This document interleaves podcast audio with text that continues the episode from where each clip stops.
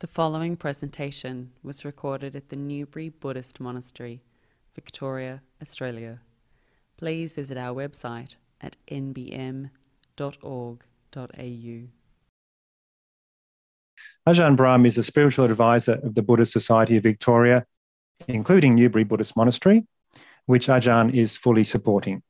Ajahn Brahm is the abbot of Bodhinyana Monastery in Serpentine, Western Australia, and spiritual, spiritual director to BSWA and Dhammasara Nuns Monastery, as well as having advisory leadership role in Santi Forest Monastery, New South Wales, and many other Buddhist organizations in Australia, Singapore, Indonesia, Hong Kong, and other countries. We're very happy to have Ajahn Brahm's presence in Melbourne over these couple of weeks, and are very blessed to receive Ajahn's teachings.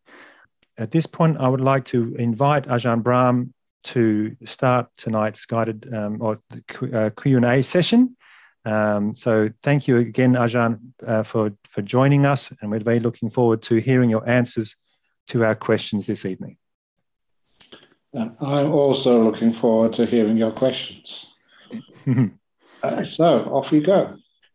All right. So we do have questions in coming into um, the live chat already. The first question, Ajahn, um, that has come in already is Yes. I am in my 20s in university. Mm-hmm. How can I be kindful when unemployed and looking for jobs? Can you also share some key Buddhist principles for a fulfilling lay career in the noisy STEM fields? When you are kindful, you can also uh, learn how to relax yourself. And also, you can be much more sensitive to the people that you are meeting. A very good example of that is that story which I read as a student myself, which was uh, from uh, a little book uh, by Tolstoy, The Emperor's Three Questions. And there he said the emperor had, uh, he wanted to start his own spiritual path, basically his own religion. And he noticed that he only needed the answer to these three questions when is the most important time? Who is the most important person? Or what is the most important thing to do?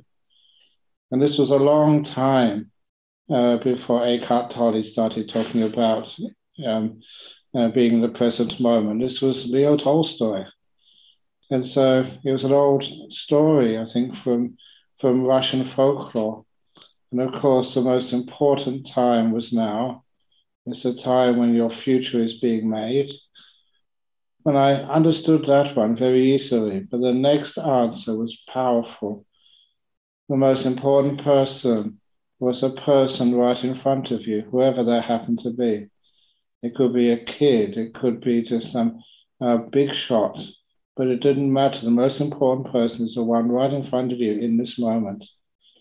And the most important thing to do was to be kind, not to cure the ills in yourself or in the world, but be kind to them. Because that kindness was much more deep and powerful than trying to think this person is wrong or I'm wrong, I need to be changed. Caring is what makes that change happen for the better. And because of that, those three answers, when I, I do recall reading those and being so shocked by them, I never expected that. And I was just walking around the streets of Cambridge for a couple of hours, just contemplating how true they were. As a student, I'd often go up to these lecturers who were much more important than I was. And they made me feel that because I tried to ask a question and never engaged with me. They were trying to get rid of me. I was not important to them. And later on, also, I always wanted to change things. And later on in my career as a Buddhist or as a, um, as a teacher, they always wanted to make sure that the people who uh, were living with you could get trained and could get changed and become better human beings. But after a long time I realized that what really worked is to care for them and teach them to care for themselves and care for one another.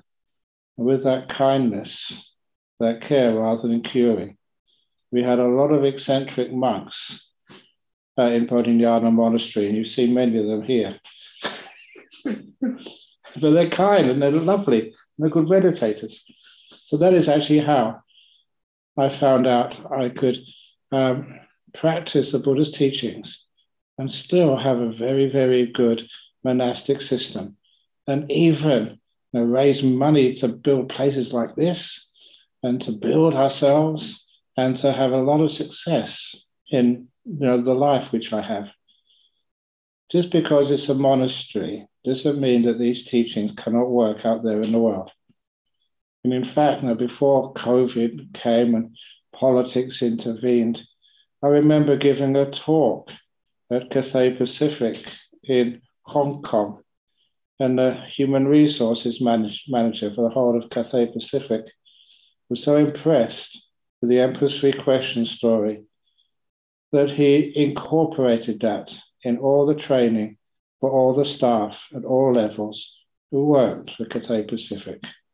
We found it amazing, simple, but powerful. So that's how you can use some of these teachings in your daily life. And of course, you may have heard me say that's also a valid practice of meditation. Sometimes people would say to me that, oh, I'm sick, I'm tired, I've got no energy. How on earth can I meditate? And the answer is, you know, can you be in this moment? Can you make whatever you're experiencing right in this moment, whatever this experience is, can you regard that as the most important thing in the whole world? Don't look for meditation objects, but what's right there in front of you in this moment. Can you care for it? Instead of trying to cure it, get rid of it, just care for it. And I said yes to all those three questions. If you try that as a meditation, especially when you're sick, in pain, or in distress, it's amazing how powerful that is get some very, very deep states of meditation. In this moment, whatever you're experiencing is really, really, really important, the most important. That means you engage and you give it this beautiful kindness. I care for this. It's teaching me something. I'm not quite sure what, but I respect this moment. And that means you have no negativity. You don't want something else. You're in this moment and you make peace with this very powerful meditation object, meditation technique, and also a great way for whatever you're doing in your life. If you want a job, when you go and see that person who gives you the interview, just make them feel that they're important. Listen to them, be in this moment, don't worry about anything, and just care for what's happening.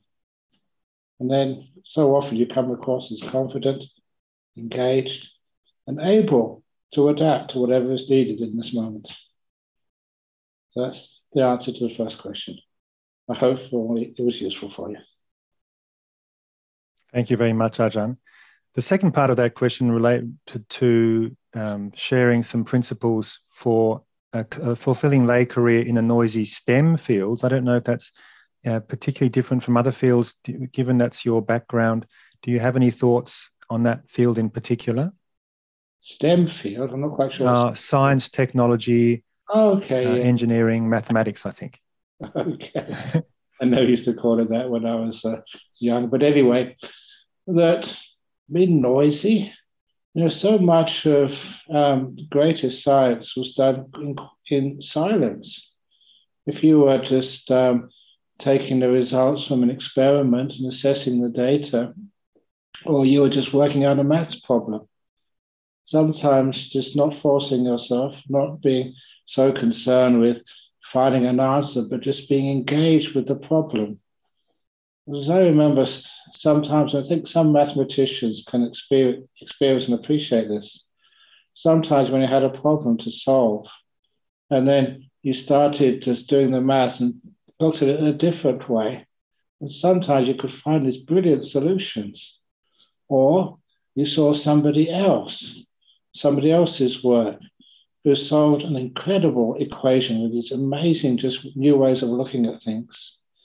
And the thing which I remember was uh, this scientist, Paul Dirac, and his uh, theory of the electron. And he just you know, used a couple of standard formulas and then just found a new way of solving what looked like an impossible problem using matrices. And when I read that and saw that, I was, I was in tears.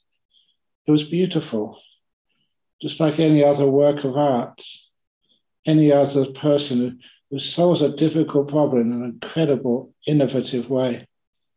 It did bring tears to my eyes and it brought so much joy. But what we were doing there, you were so absorbed in the problem you were solving that there was no noise outside. You were focused inside on the problem, and the noise just faded into the background. Sometimes that happens. You can see people just you know, looking at the, the screens of their iPhones and they, they cannot hear what's around them outside. They learn how to focus. And how we focus is whatever you know you wish to put your attention on. Give that importance, give that joy as well.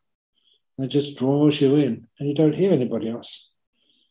Make a little bubble. That means there's no noise at all disturbing you. That's a few nice ways of doing things. When I when I used to travel, is one of the tricks I used to do. When I was traveling on these long flights, sometimes I would ask for the headphones. It wasn't to look at the movie. It was I could put those headphones over my ears so the person sitting next to me couldn't ask me any questions. I was pretending to be in solitude.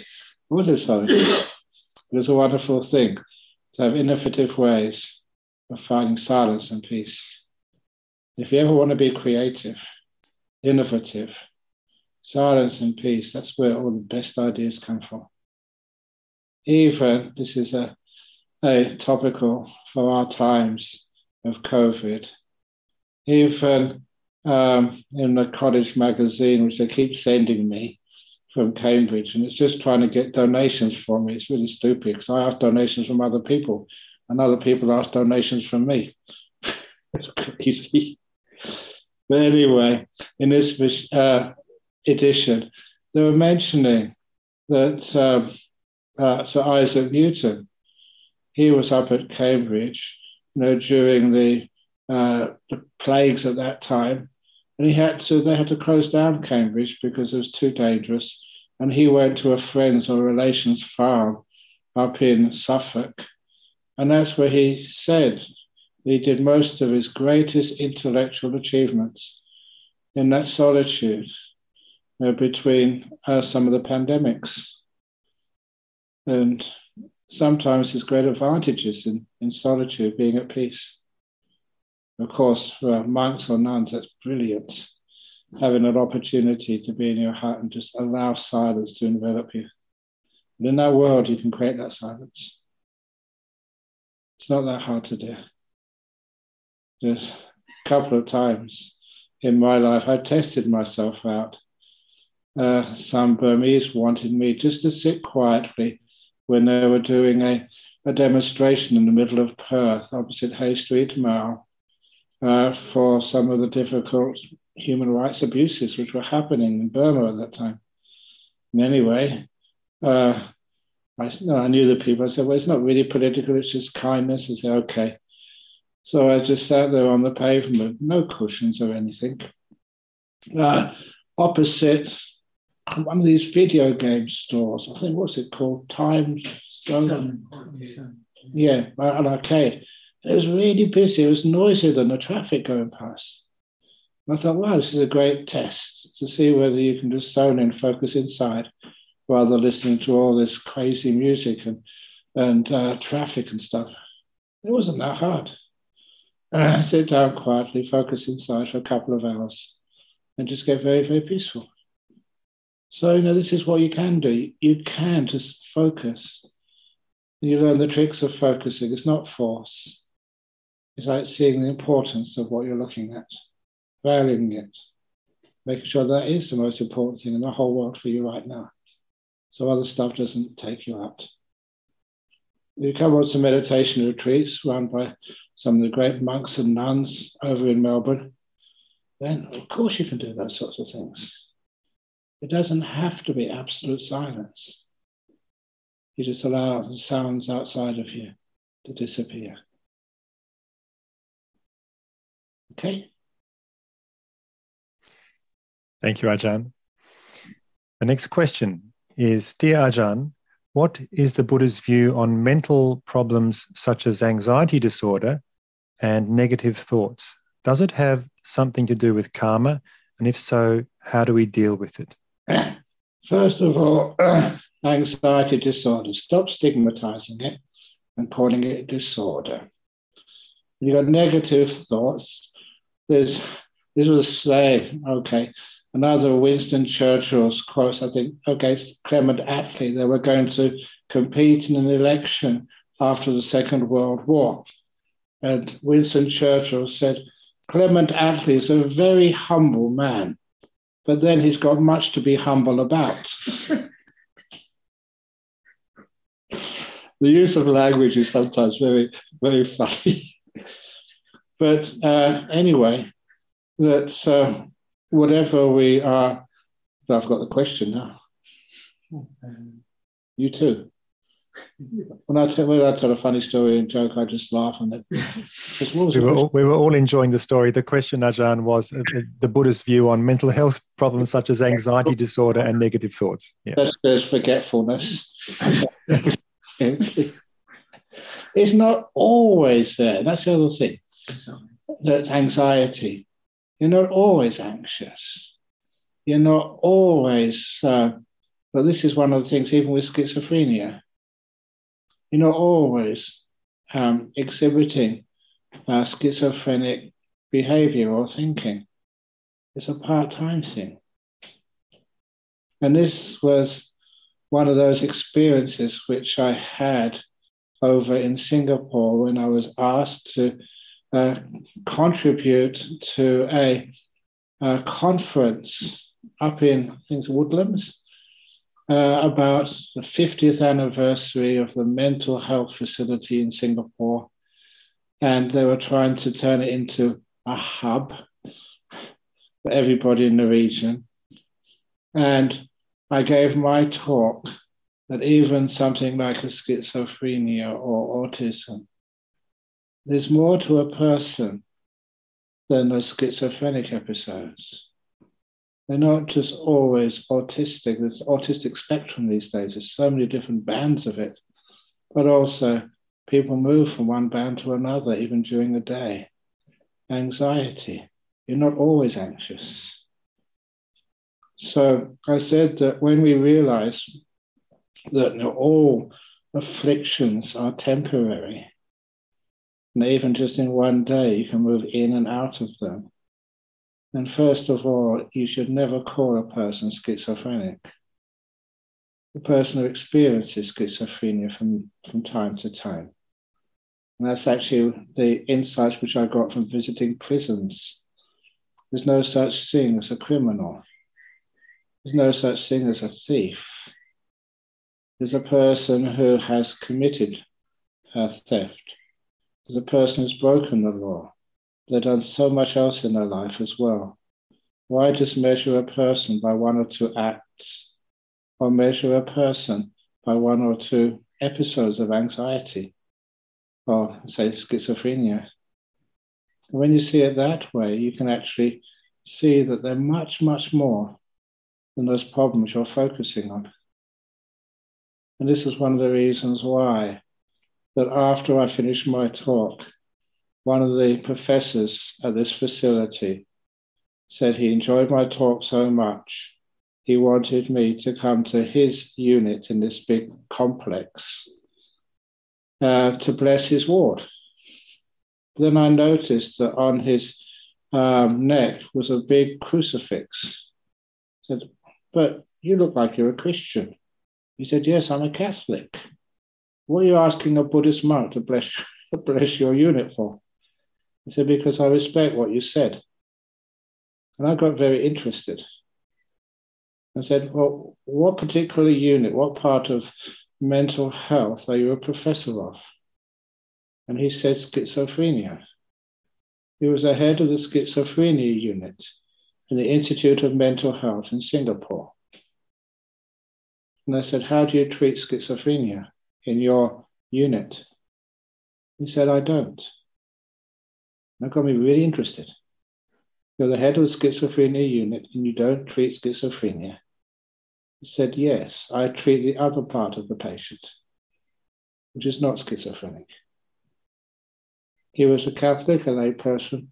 I couldn't help myself but raise my hand, sadhu, sadhu, sadhu. At least somebody is seeing deeper into the problems which we have in life. You label somebody or you label yourself as anxiety disorder. That makes it much worse. You become the anxious person. And instead, you have episodes of anxiety. It's not always anxious. And then when you look at the other part of yourself, I call it in brief watering the flowers rather than watering the weeds. You focus on the faults, the ailments, they grow. You focus on the other part of yourself. And soon the flowers, they choke out all the weeds. Interesting way of looking at things. That's a nice way of looking at things. There's many other ways as well, but that's enough for now. Thank you very much, Ajahn.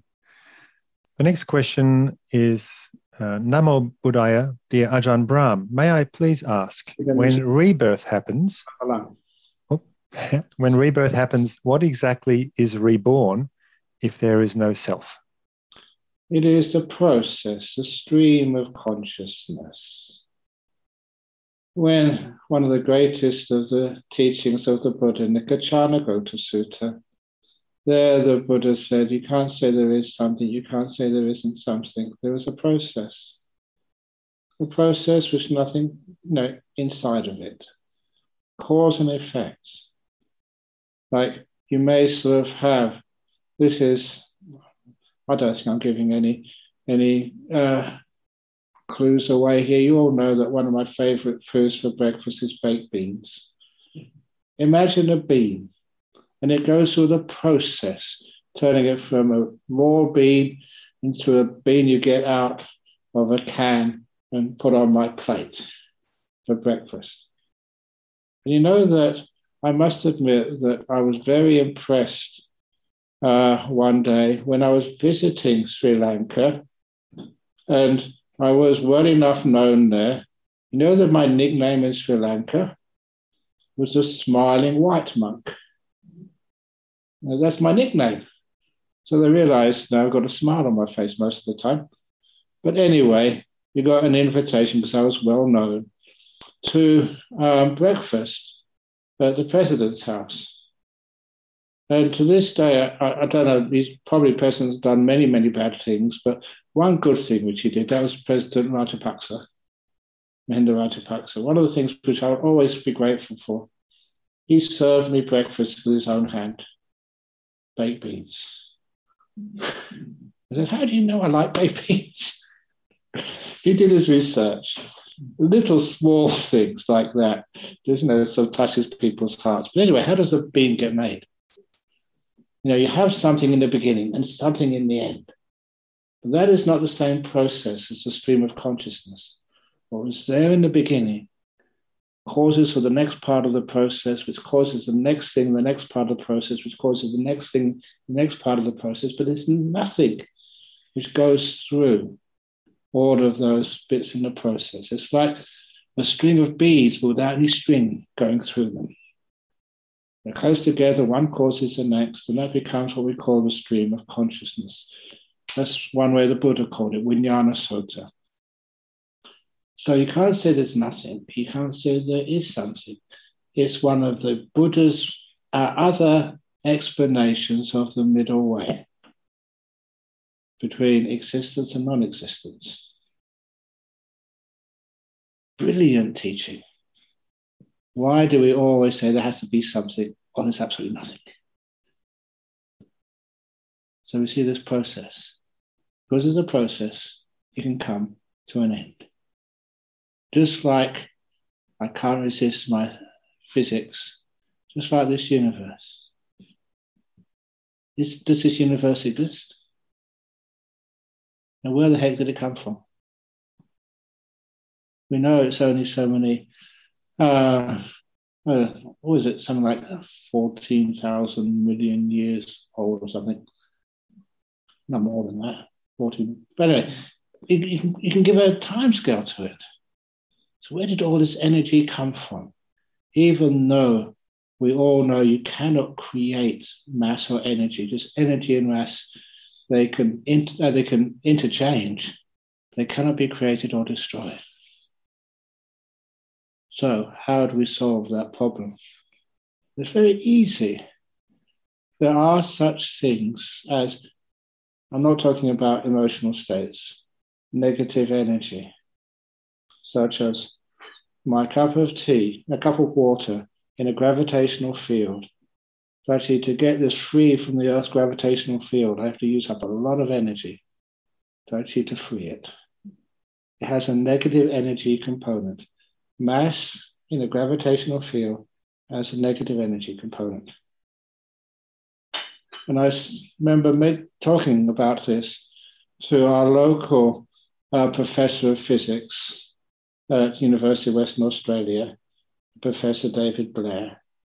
And I said, what if, you know, if all of that energy, if all the mass and all of the energy in this universe, could all come together into one spot, would it cancel out?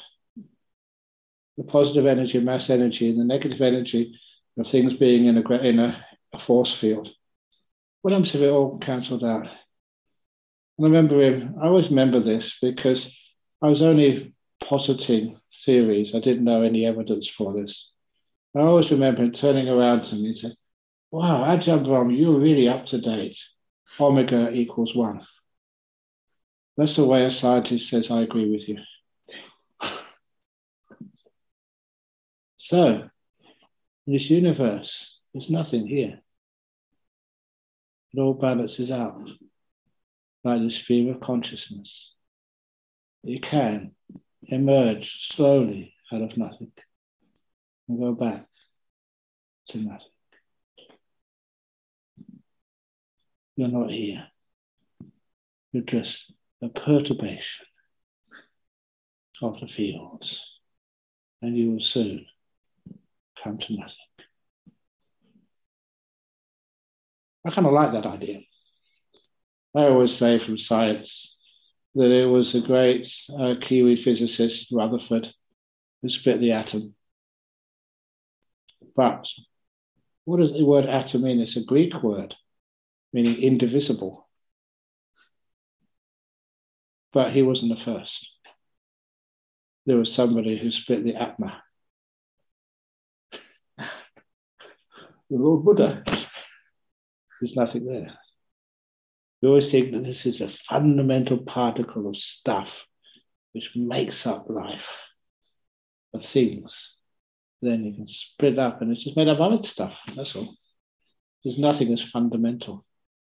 Same as the Atma. Nothing in you which is fundamental. Fun, yes. Mental, yes, but not fundamental. I'm just making that up to make it a bit lighter. Anyway, so that's not what gets reborn. It's a process, continuous. I've shown a few of you photographs which I unearthed, I think, last week of you me as 37 years ago as a young monk in Bodhinyana Monastery. And a lot of you couldn't recognize which one was me. I was really thin in those days. I mean, really thin. Almost no, that could have been evidence to sue somebody. but these days I made up for it. So you need balance. Anyway, let's get to the next question. Thank you, Ajahn. You snuck a science lesson in there with the Buddha, Buddhist teachings. Yeah, why not? Yes. The next question is um, Ajahn, as you learnt more about Buddhism, did you have more questions about Buddhism or did you have fewer questions and just focus more on sitting calmly? the more I sat calmly, the more those questions vanished. Well, what are questions anyway? One of the similes is it's a, a common simile, not just from Buddhism, is like to look at your mind like a lake of water or a pond of water, depending on uh, what you want to imagine. And all the thoughts on top of that water are like the waves on the surface of the water. And part of those thoughts are questions. And of course, we want to find answers to those questions, but can you really find answers to the waves on the surface of a lake of water? What would happen if, for some way, some reason, that lake was so still, there wasn't even a wave, not even a ripple on the surface of the water? This is leading on to an old simile. I remember one of the, the Seon masters in South Korea at a conference we were doing, and he did that simile. And I thought, oh, you know that simile as well. It's, you know, it's part of all Buddhist traditions.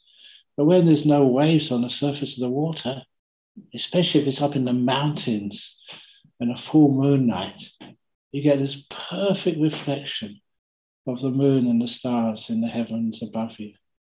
Perfect. If there's any waves on that surface, it distorts the image.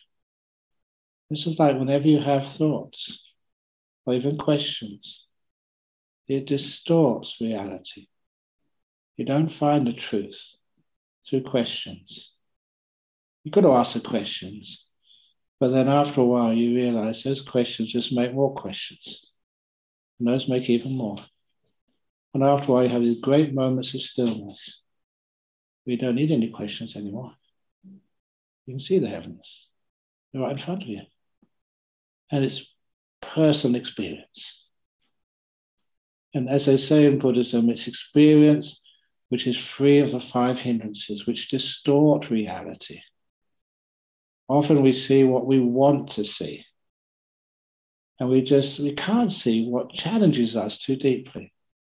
And because of that, we don't really see what's out there or in there or anything. We see what we want to see. But When those five hindrances are subdued, then we can see much clearer the truth of things. Weird, but when you, five hindrances are uh, subdued, you think, oh, now I can see dukkha. But you see it with a big smile on your face. That's weird too. That's something which really challenged me that I'm supposed to be experiencing dukkha. It was so much fun. a good example of that. Uh, many of you heard this story, but it just comes up and it's a really nice. I don't know if uh, you've heard this story before, but when I was teaching a retreat over at Jhana Grove, it's a bit of a challenging story. It's a bit gross. Please excuse me. yes, you know what's coming. so I was having some nice meditation, but like everybody else, I had to go to the toilet. So I went into the, the toilet you know, between meditations, and then I, I did what they call a, in Australia number two. You know what a number two means? Yeah, you know. and then my mistake, I, I, had a really good meditation before, so my mind was really clear and bright. And my mistake was actually looking into the bowl to see what I'd have uh, I'd just deposited. And honestly, I, you can't make this up because it's ridiculous to say make this up. What I saw there was the most beautiful piece of feces I've ever seen in my life. Now, next time you go to the toilet, do a number two. Next time, have a look. It's not just something which is smelly and nasty. It's actually just the way it's all put together. So this one was like a work of art. You know, just you know the, the big parts, the small parts of the balls, the way they're all just joined together. And I was thinking, this. I've been to see you know, great um, carvings before. This was like something done by Rodin or somebody, even Michelangelo. To see just the way that it all fat together. And then I started looking at the colors they weren't just brown, it's just different shades of brown. And the way they interacted together, you know, you need someone with an artistic taste to be able to paint something, you know, which was just so wow. And then I got into the aroma. Oh, oh no, come on. But sometimes we have incense, sometimes we have flowers. And some of that, I don't know, to me, it's like a bit fake. this was real. This was actually earthy. This was just so basic and true to nature. And I was blissing out on what I've just uh, deposited. The most beautiful turd I've ever seen in my life. And there it was. and I was going, wow, wow, wow, into the toilet bowl. And then I, th- honestly, I thought I should take it out and show someone. But then I thought, no, maybe that's not appropriate. so then I went to press the button on the top of the uh, the flushing mechanism. I couldn't do it. It's just how can you how can you just discard something so beautiful and so wonderful? and there's only I, I put it down to the training I've done in all my life, you know, meditation with people like Ajahn Chah you had to try for many years to let go of something which was so beautiful. Eventually, I did it. I pressed the button. And the most beautiful, beautiful thing which I've ever laid under a number two disappeared out of my life forever. So sad. but what that taught me is beauty, fragrance. Where does that lie? A lot of times, I don't know if you've ever gone on pilgrimage to India, and because it's India, people usually go and see the Taj Mahal or whatever. And I remember just standing next to one of the other people on my pilgrimage, and they said, It's a bit OTT, isn't it, Ajahn Brahm? Over the top. I said, Yeah. You know, what is beauty? What is attractiveness? What is a work of art? What is where does beauty come from? And beauty comes from your mind. You've got a very, very still mind, three of the hindrances. Whatever you look at is beautiful. And that's why you're happy. That's explained one of the poems uh, in one of the bits of poetry which have inspired me when I was a student, William Blake, to see a world in a grain of sand, see a heaven in a wild flower, hold infinity in the palm of your hand an eternity in an hour. And I thought, wow, yeah, that's what happens when you have a deep meditation afterwards. A grain of sand, a little flower. It's gorgeous. And this is actually where you start to have little insights into why, when you get into deep meditation, the suffering, yeah, it's so gorgeous. Anyway, just explaining what happens. So that's where all the questions disappear because the answers don't make any sense. But they're true. Why was a Buddha smiling and happy? Okay, let's have another question. Thank you, Ajahn. Um, the next question is In meditation and in awareness of moment by moment, how do we stop craving for continued existence and the craving to prove one's sense of self? First of all, future existence, if you're really mindful and open up, you'll find, yeah, it's no, shit is beautiful, but you can't really keep it that long. Same with existence. Do you really want to exist all the time?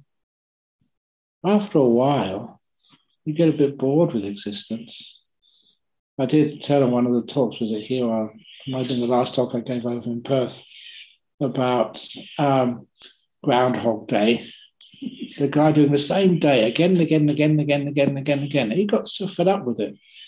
But much better than that was a movie I saw as a layperson, was uh, of, of uh, Dracula. And Dracula, if he gets lured out into the sunlight, if the rays of the sun hit him, he dies. And this Dracula He'd been alive about 400, 500 years. And in the movie, he'd done, every, done everything.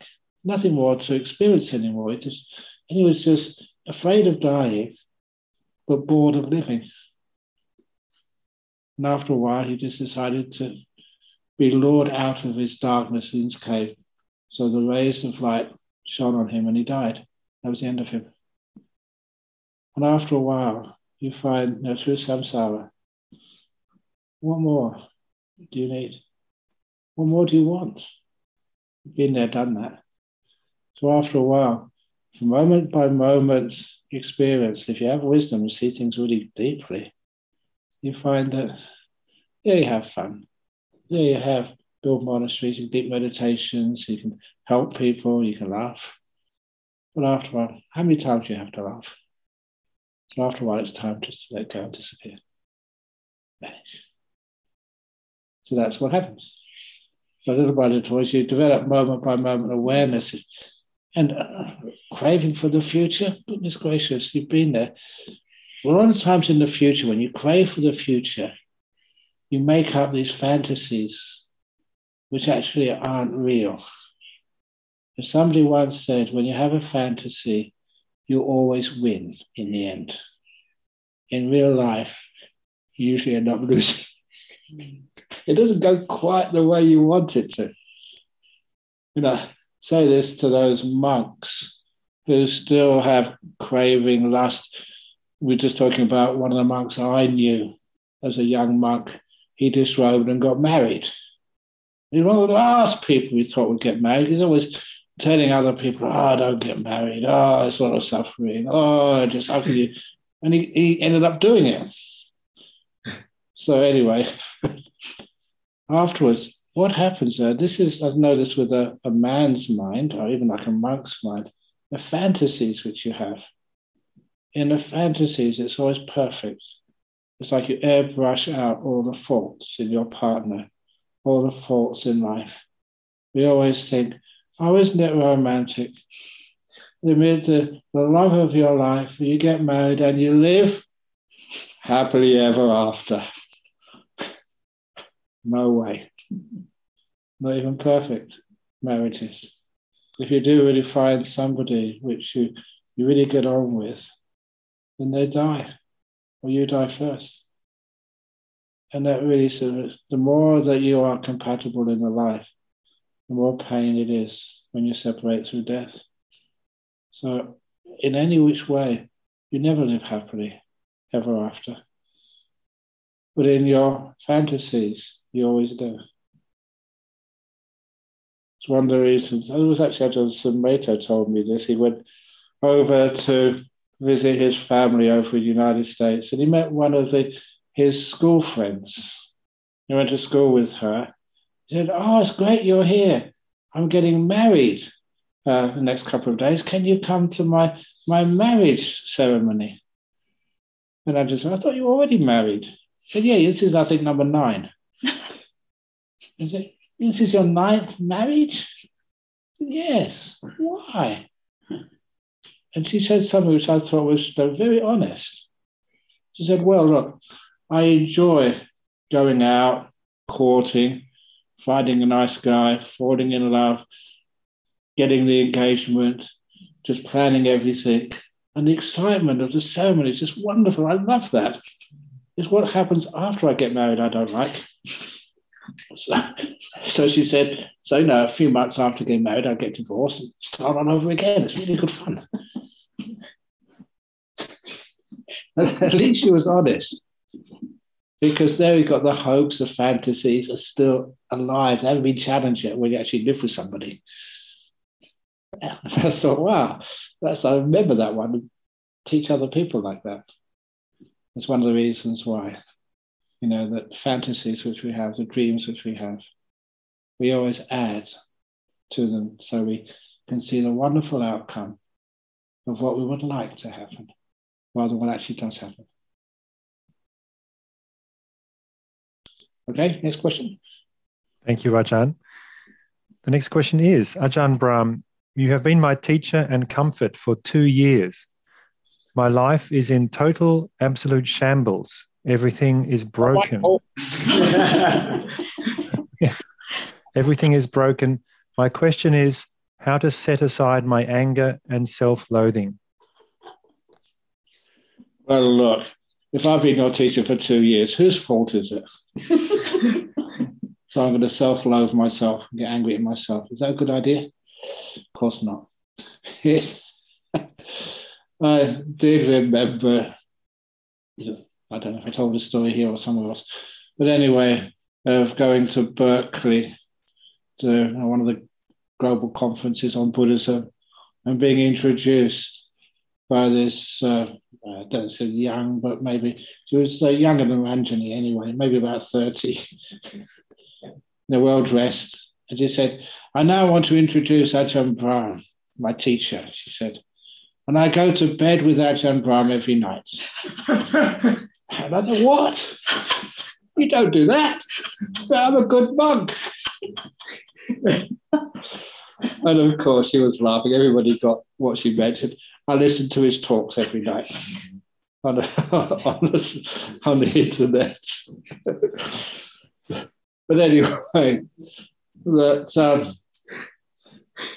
self-loathing. Why on earth do you have self-loathing? I wouldn't be your teacher if you didn't deserve.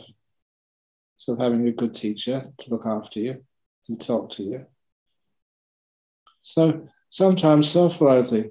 The best story about that, you've heard it so many times, the two bad bricks in the wall. You know, that time in Bodhinyana Monastery where I learned how to lay bricks and two mistakes, they were crooked. And I wanted to destroy the whole wall. Ajahn Jagaro was the boss then. So I actually literally asked him, can I get some dynamite and blow the wall up so I can start again? He said, no, we can't afford it.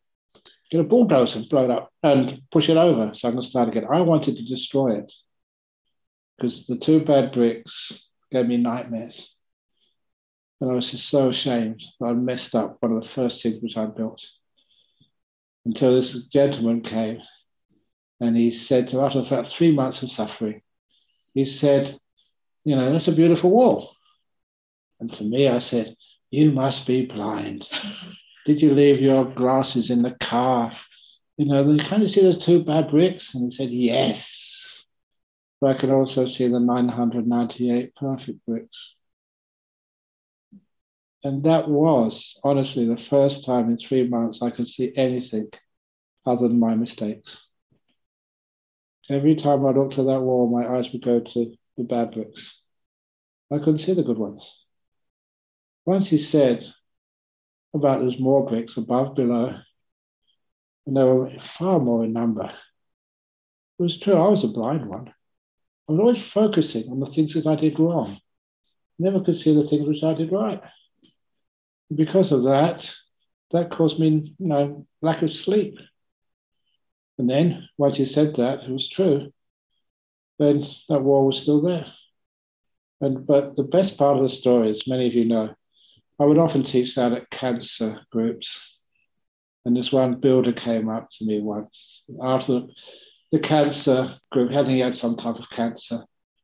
And then he said, I'm a professional builder. I want to let you know, Ajahn Brahm, that all builders make mistakes. He said, I'll let you into a secret. In the building industry, when we make a mistake like that, we tell our clients it is a feature. We charge them an extra couple of thousand dollars for it. so please, I think Ajahn Benito, please remember that when these builders out there make mistakes, they're not features, don't let them charge you anymore. we left out the insulation, that's a feature. It makes you much closer to nature. You feel more cold, more heat. okay, so don't take that go, gomayang. I should say what go gomayang means. Go means what was a, is a, a ball and Mayang is what comes out the back end of a ball. I'm not allowed to say yes. So I say go Mayang. okay, anyway, yeah, so what's the next question? Thank you, Ajahn. Just before we go on with the next question, just to remind the people in Zoom Um, we haven't had any questions from the Zoom participants yet. Uh, if you would like to ask a question, um, please feel free to raise your hand. You will get priority as someone who's there to ask a question in person, or you can also just type your question into the chat there. So we have about five questions at the moment, Ajahn, and about half an hour left in the session, just to give you a running total. Um, so we're doing very well. So the next question is May I ask, how often should we revisit Dhamma talks? I am not sure if I'm over reliant on them. Thank you. I re- revisit Dhamma talks all the time. I often repeat stories I said last week.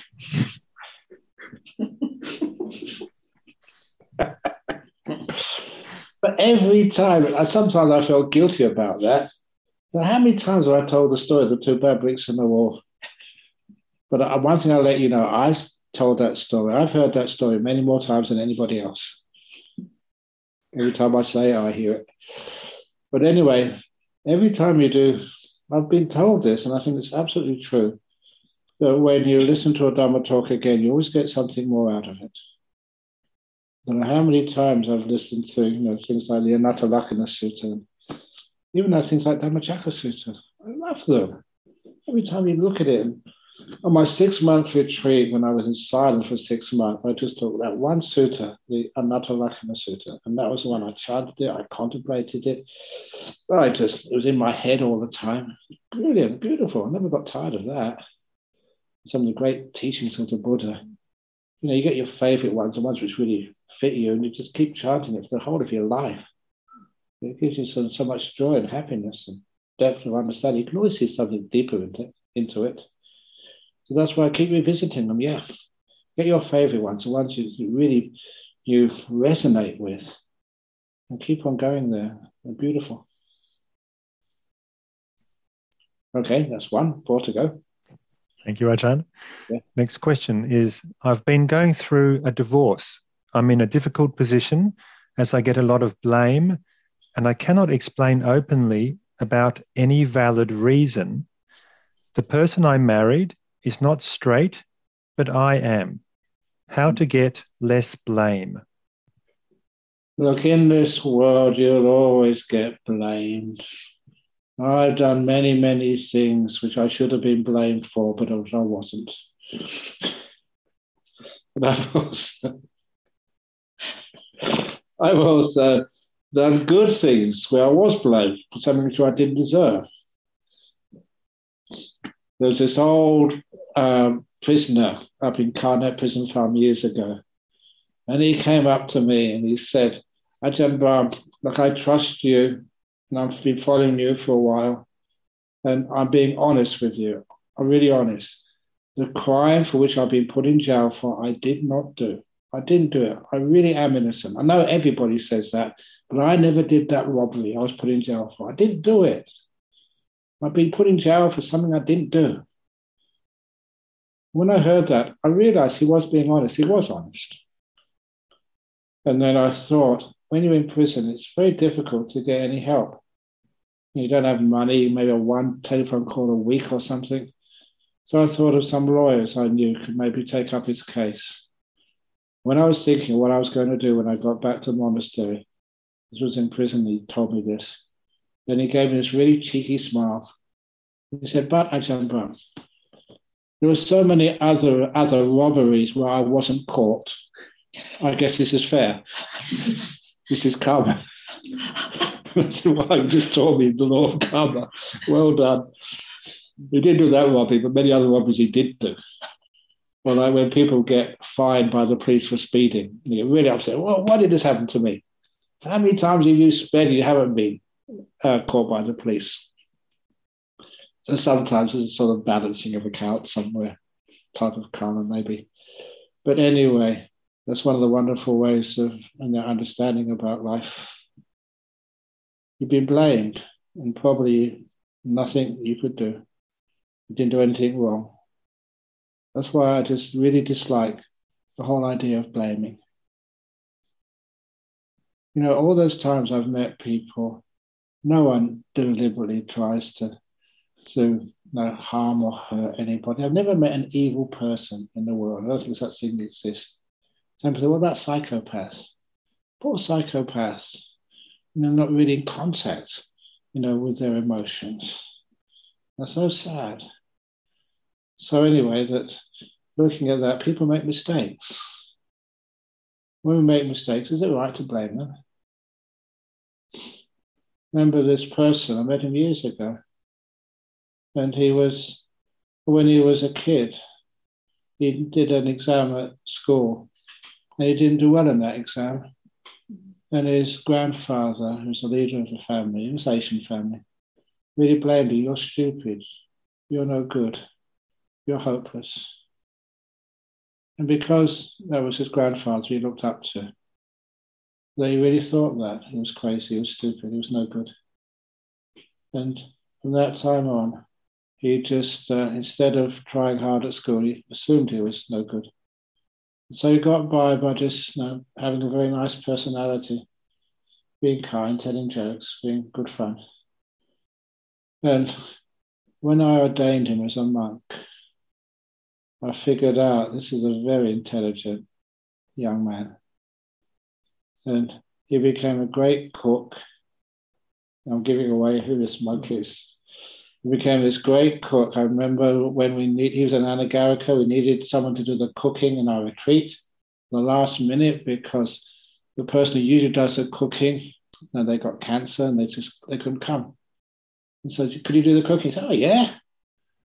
And he was, you know, he was uh, Vietnamese, had his woks in the kitchen and he was doing it all by himself with a big smile on his face, stir frying this and stir frying that. He was working really hard, but he always was just so jolly. And I remember so many Singaporeans, they're supposed to be listening to the talk or doing some meditation, they just went to watch their lunch being made. And it was just, they enjoyed it so much because his happiness and joy was infectious. Even I went there to watch him. And he became a monk. He's you know, a very, very, very, very good monk now. And highly intelligent. You know I'm talking about, don't you? Uh, know his name? Sorry? Yeah, I never told you, so I'm out of trouble. Two. Okay, yeah. Okay. yeah, Santuti. Oops.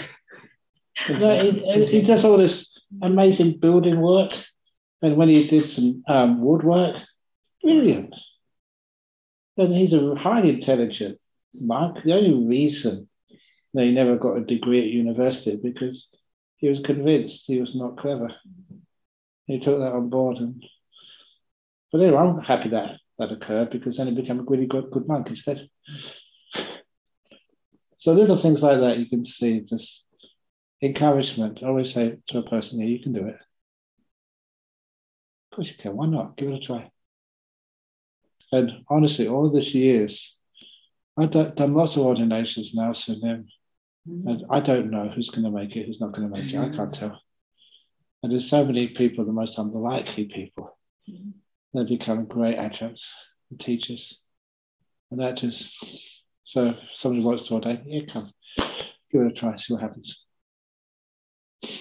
It's nice when you have that positive attitude. You can't predict the future. Mm. Then there's incredible, powerful qualities in a human being. See what happens. So anyway, uh, I've gone way off the question. But anyway, sorry? Blame. Blame, yeah. So you blame somebody and that just suppresses them. And you can't blame anybody. If instead of blame, whenever I used to make silly mistakes, Ajahn Chah would never actually blame me. He would laugh. He thought it was so funny. You know, that time, just was one of the, well, with Ajahn Chah, the one time when early years, we didn't have many things in monastery. So whenever you needed anything, just like soap, I needed some soap, you know, to wash my body with. So you had to go to Ajahn Chah. You know, even though he was a big teacher, he didn't have many people in those days, so it wasn't sort of so busy with talks and stuff. So I went to him and said, no, please, Paul, can I have some soap? But I was just learning Thai. and what I said was not actually the accurate pronunciation of soap. Soap was sabu. I said sapo, which means pineapple. I didn't know that. In my mind, I was saying soap, have some soap. And he said, What do you want pineapple for? I said, Oh, to wash. and that was one of the great gifts I gave to my teacher. He laughed for days on that one. and he said, There's people in, actually in England, they're so advanced. you know, in Thailand, they can only wash in soap. Over there, they wash in pineapple. They're very, very advanced. That made him very happy. Mm. Things like that, even when any of the monks here, they make stupid mistakes. I do the same thing. I just think it's so funny. You entertain me. So please make any mistakes. and I can just enjoy it afterwards. Like I was once, you know, I usually you know, drink tea, but one day, so I said, Oh, it's a hot day, some apple juice. Any apple juice? Oh, yeah, I've got some apple juice. They brought me up some apple juice. It was cooking oil. oil. Oh, it looks the same in a glass. It was like oil. that wasn't very tasty. instead of blaming the poor person who did that, I just laughed my head off. So there's a much nicer way of living. So you don't blame a person. You should have looked. What it say on there? It says oil, not apple juice. But little by little, these mistakes happen. And they make monastic life life just so much more fun. No one deserves to be blamed. When you don't blame others, of course, you don't blame yourself. You don't have guilt. I don't know. I don't know why people have guilt. But the last little example, one of the Anagarikas at Bodhinyana Monastery, he came to see me early in the morning. He said I hadn't slept all night. He broke one of the precepts. I think I often say this when people say that they will confess about. Said, "Who did you murder last night?" no, it wasn't murder. It was uh, he was hungry. He snuck into the kitchen about midnight. He made himself a sandwich. And he ate it. Broke my precepts. I'm sorry, I don't, I really want to be a monk. I said, okay, it's wonderful that you confess. Now, there's all these other things we can eat in the evening as monks. You know, in our tradition, we can eat uh, cheese and chocolate and apple juice and oil. I would recommend that. It's always allowable to eat more at lunchtime so you're not hungry in the evening. Okay, so that's fine. Don't do it again. And then he stopped and said, What? That's it? You're not going to kick me out of the monastery? He said, No. Just know you made a mistake. Learn from it said, That's not good enough. he said, You've got to punish me. You've got to give me some penance. So I don't receive a penance, get punished. I'll do it again. That's my character. Oh, some people are so difficult to train. So I said, oh, okay, I'll give you a penance. And I've just been reading this book by John Hughes, The Fatal Shore. And I said, well, in those days, he's in Australia. If you make any mistakes, you get whipped you get the cats of nine tails. That's what I've just been reading. So I said to this man, okay, I'll give you 50 strokes of the cat as your penance. this poor guy, his that face went whiter than the clothes he was wearing. And he really thought I would do it. That's the nice thing when people don't understand what a monastery is like. They think I'd actually do that. So 50 strokes of the cat for you, that's your penance we had two cats in the monastery. I'd either one of them, one, two, stroke it 50 times, and learn some compassion and kindness. So you don't blame yourself. And that's what he did. So that's the 50 strokes of the cat punishment in a monastery is finding a cat and stroking it 50 times. Kindness, compassion. They didn't have enough of that. Okay. Next question. Thank you, Ajahn. Magically, we have more questions now than we did 10 minutes ago. So we'll just see how many we can get through. The next question is going to come from someone in the Zoom chat. So, Sumanya, I'm just asking you to unmute now. And if you would like to take yourself off mute and ask the question to Ajahn. Thank you, Ajahn. Ajahn, um, I love your story just now about breaking the precept. I uh, break the precept and I didn't keep my sila and I poke a bear and now the bear is chasing me. And I feel very guilty to provoke a bear. Is there a way I can live with it and uh, uh, still be a good practitioner? Just try and understand you're not perfect yet.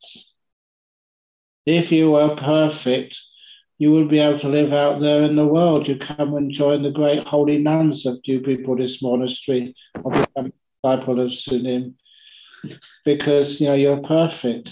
So remember, it's when we make mistakes that's where we learn. So you don't feel bad about it. You acknowledge it, which you've just done. You forgive it, so no blame, no punishment, and you learn. Everybody learns from their mistakes. I learned, having just uh, caused trouble to Ajahn Chah, my teacher, I learned how to pronounce soap properly from that time on. So you learn, and that's the best thing you can do. That's life. Is we're not perfect, but we learn from our mistakes. We grow in perfection. The last thing we need is to feel bad about ourselves. But another bear is very provoking. Uh, I I it's don't know how to. What type of bear is it? The that you can't give up and attach it to you. It's my mother. Sorry. Your mother. Oh, no, that is also very natural. And in the end, you ask your mum about uh, that experience and then your mother will probably say, Oh, look, I forgave that a long time ago. Do you know what I once did to my mother? You know the story of the birthday present I gave her? No. You don't? I said that the other day. Mm. okay. Okay. I was about seven or eight years of age. And it was my mother's birthday. So I wanted to get her a special present. And so in London at that time, there was a new type of food called mashed potatoes and jellied eels.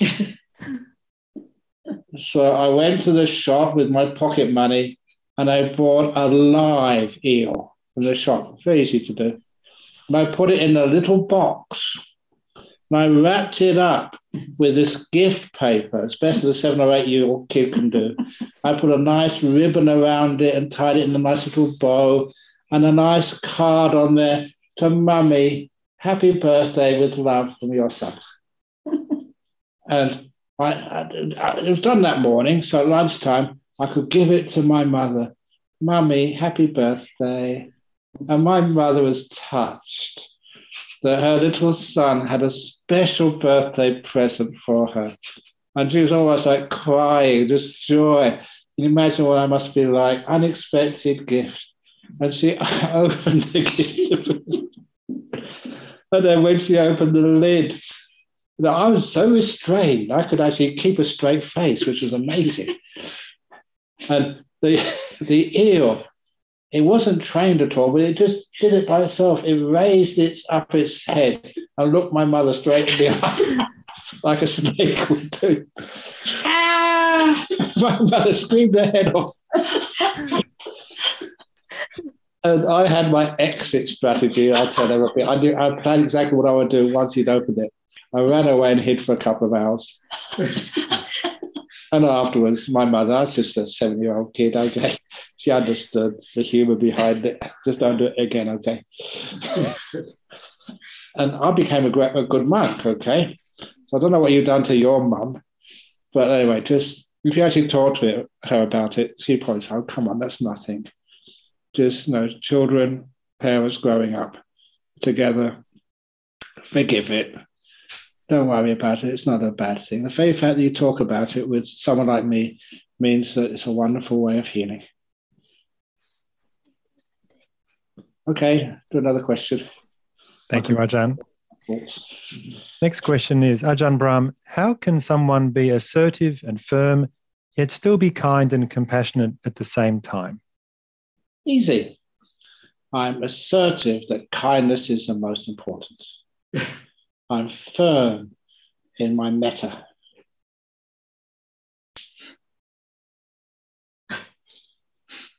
So what's the problem? I'm assertive and firm. It's amazing when you're kind, you get all these monks been staying with me the last three or four days. They give me cheese in the evening, which I don't want. They're giving me extra cups of tea or carrot juice, which I don't really like.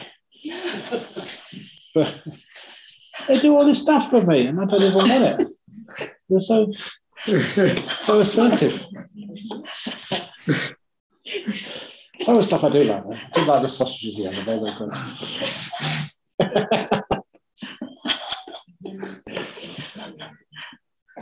that's what happens when you're kind and gentle, and people just want to help.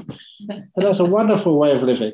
It means you do get fat, of course, but you know that's worth it. okay, next question. Thank you, Ajahn. Uh, the next question is How do you know what people need without hearing them say it? Exactly. So just ask, first of all. Don't just assume. all the dancing and busting out laughing.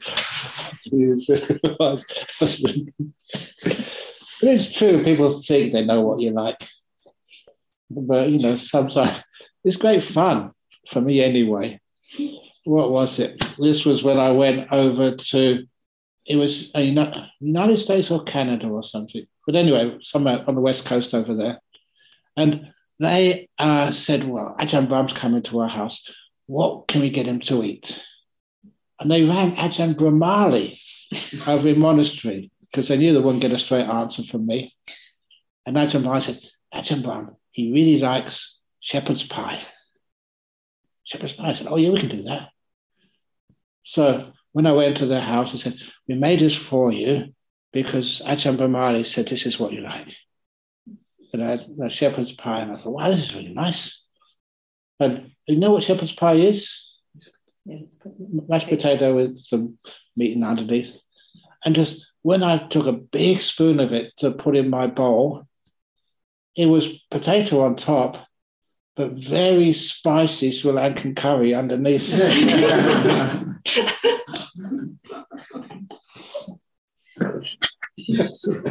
oh, because I put so much in my bowl, I had to eat it. Oh, that was really hard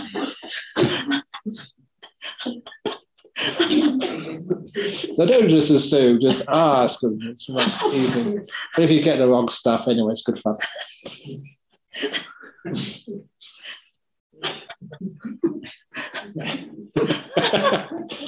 That's not the worst food I've eaten. Even I just I showed you some pictures of the first year at what uh, at Bodhinyana Monastery. And there's this couple, they're very, very kind. The, the biscuits.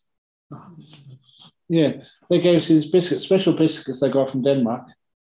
They buttered them and offered them to each of the monks. And Ajahn Jagaro was about to eat his.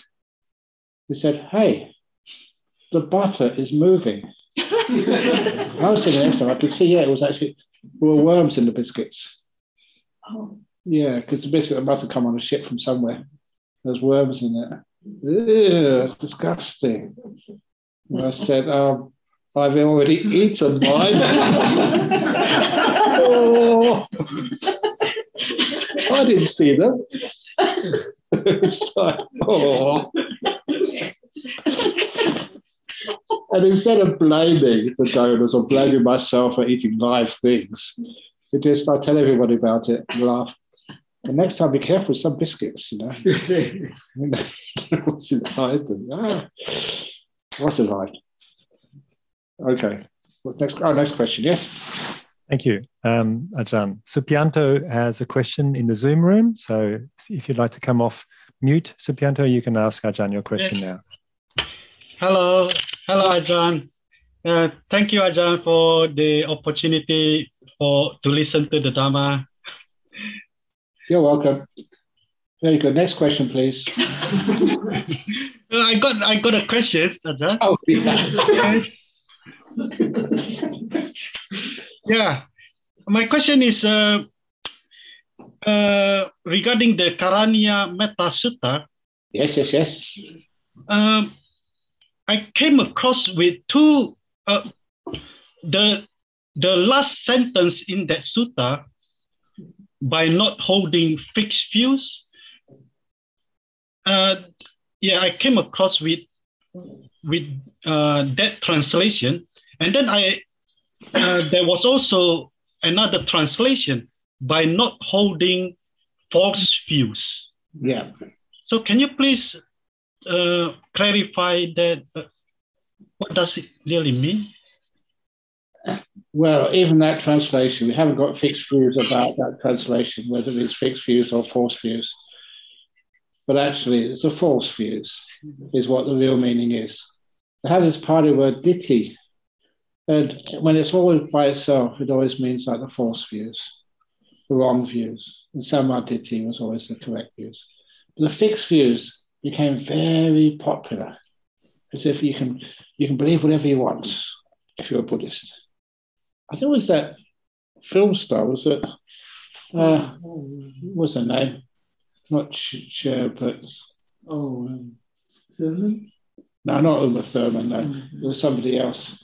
But anyway, oh. what? She was like a movie star. Uh, oh, Tina Turner. Tina Turner. Turner movie star. She was a singer. singer. Tina Turner. She was a Buddhist. So why did you become a Buddhist? She said, oh, because if you're a Buddhist, you can do whatever you want. Who taught you that? So it's not quite true. But what it is, is that sometimes if you make mistakes, you can learn from them. So you're not like forbidden and going to go to hell and get kicked out of the Buddhist uh, monastery because you made a mistake. But anyway, it really means by not holding to wrong views. Then the pure-hearted one having clarity of vision is not born again into this world. In other words, having good views. So we're trying to translate it as best we can. But sometimes you make mistakes.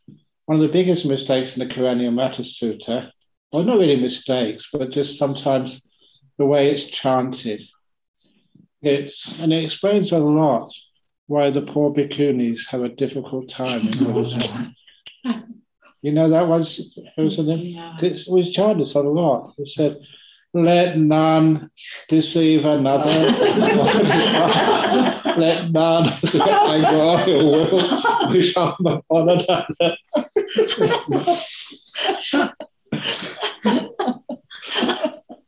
but that doesn't mean N-U-N, it means N-O-N-E. So you, false views. False view. That's false view. Yes. That's one of the nice things. If you're a Buddhist and a practitioner, you know you can have some laughter. That's amazing for your health, especially when there's respiratory diseases around. It exercises your lungs. And number two, it has a great effect on your meditation afterwards you can meditate and you, you're uplifted. You can have some beautiful states of meditation after that. And this laughter is one thing human beings we can do together. No matter what type of Buddhism, what gender, what sort of age, the laughter is something which is lovely and infectious. And Ajahn Chah did make people laugh. Amazingly one of the stories which I remember him doing. He really pushed his luck a few times, I must admit. Uh, pushed the boundaries. There was a major general came to visit him. And in those days in Thailand, even now, the army has huge power. And he went to see Ajahn Chah, you know, with his uh, lesser generals and colonels and majors, all in a big group. He came to see Ajahn Chah. He said he needed some special blessings, some holy water. He said, oh, no, I don't have any. He said, oh, no, please, please. Can I have some special holy water for my Chow? So said this Major General. So I said, okay, come over here. and so he got the Major General to bow his head. And honestly, it scared me. A few things I get scared of, but I'm scared to see this. All over this Major General's head. And then with his hand, that Ajahn Chah just rubbed it in. And I said, This is special. I really do this. and that Major General, oh, he was so blessed. He said, Oh, this is fantastic. Thank you so much. And he bowed and gave a donation or whatever. I don't know what it was next, but it was amazing. Just and we were just trying to stop laughing. You know, the gift came away afterwards. We laughed our heads off. But he would do something like that. It was amazing. I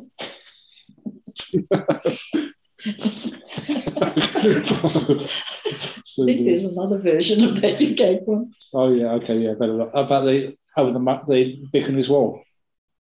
The, No. the budget oh, Do you know the other one? I won't say now. Okay, yeah, no, we're getting running out of time. Already over time anyway. Anyway, okay. Is there any other questions? Thank you, Ajahn. There are a few more questions, but I think we might just have one more quick one. And apologies to the rest of the people. We won't be able to answer your questions this evening, but Ajahn is giving uh, the Dhamma talk again next Sunday and the guided meditation next Monday. So there'll be more opportunities for you to ask questions then. So we'll finish with the last question, Ajahn. Um, Dear Ajahn, so nice. Finally, you are here. Would you please give a suggestion? When I meditate and see the light, I get frightened out of my meditation. What should I do? Uh, well, look, eventually you're going to see that light. That's actually when a person dies. Five senses stop or get really subdued, and you go towards the mind. People say you see that light when you're dying. So look at this as like training. And what happens when you die? Beautiful way of looking at it. Get that training so that when you actually do die, you know exactly what's going to happen. You don't need to be afraid. So one thing you can do to be serious is actually, if you're on a meditation retreat especially, or you get that light very often, make a resolution when you start meditating. If I see the light, I will not be afraid. If I see that light, I will not be afraid. If I see that light, I will not be afraid. In your own words, three times, then forget it and just meditate. Because what you're doing, you're programming in your mind. And it's amazing how that works because then you just meditate you get very peaceful, very still, see these beautiful lights coming up. And usually you get afraid or excited, but the almost like an antivirus, what works automatically, it just kicks in. And you, you don't get afraid. You just go a little bit deeper and see what happens afterwards. Nothing to be afraid of. I often say the only thing you need to be concerned about, Ajahn Brahm, are you being honest? Is there any dangers seeing a light? And there is. People who see a light often, they lose their hair. you know what I mean. You're allowed to become monks and nuns. That's the only danger, not really a danger at all. That's a benefit. Okay, so thank you all for listening. Uh, sorry if it was a bit irreverent at the very end with a few funny stories, but I think that's important also. Monks are human, nuns are human. It's nice to tell some stories, real stories, which enliven the Dhamma and make you want to listen to more.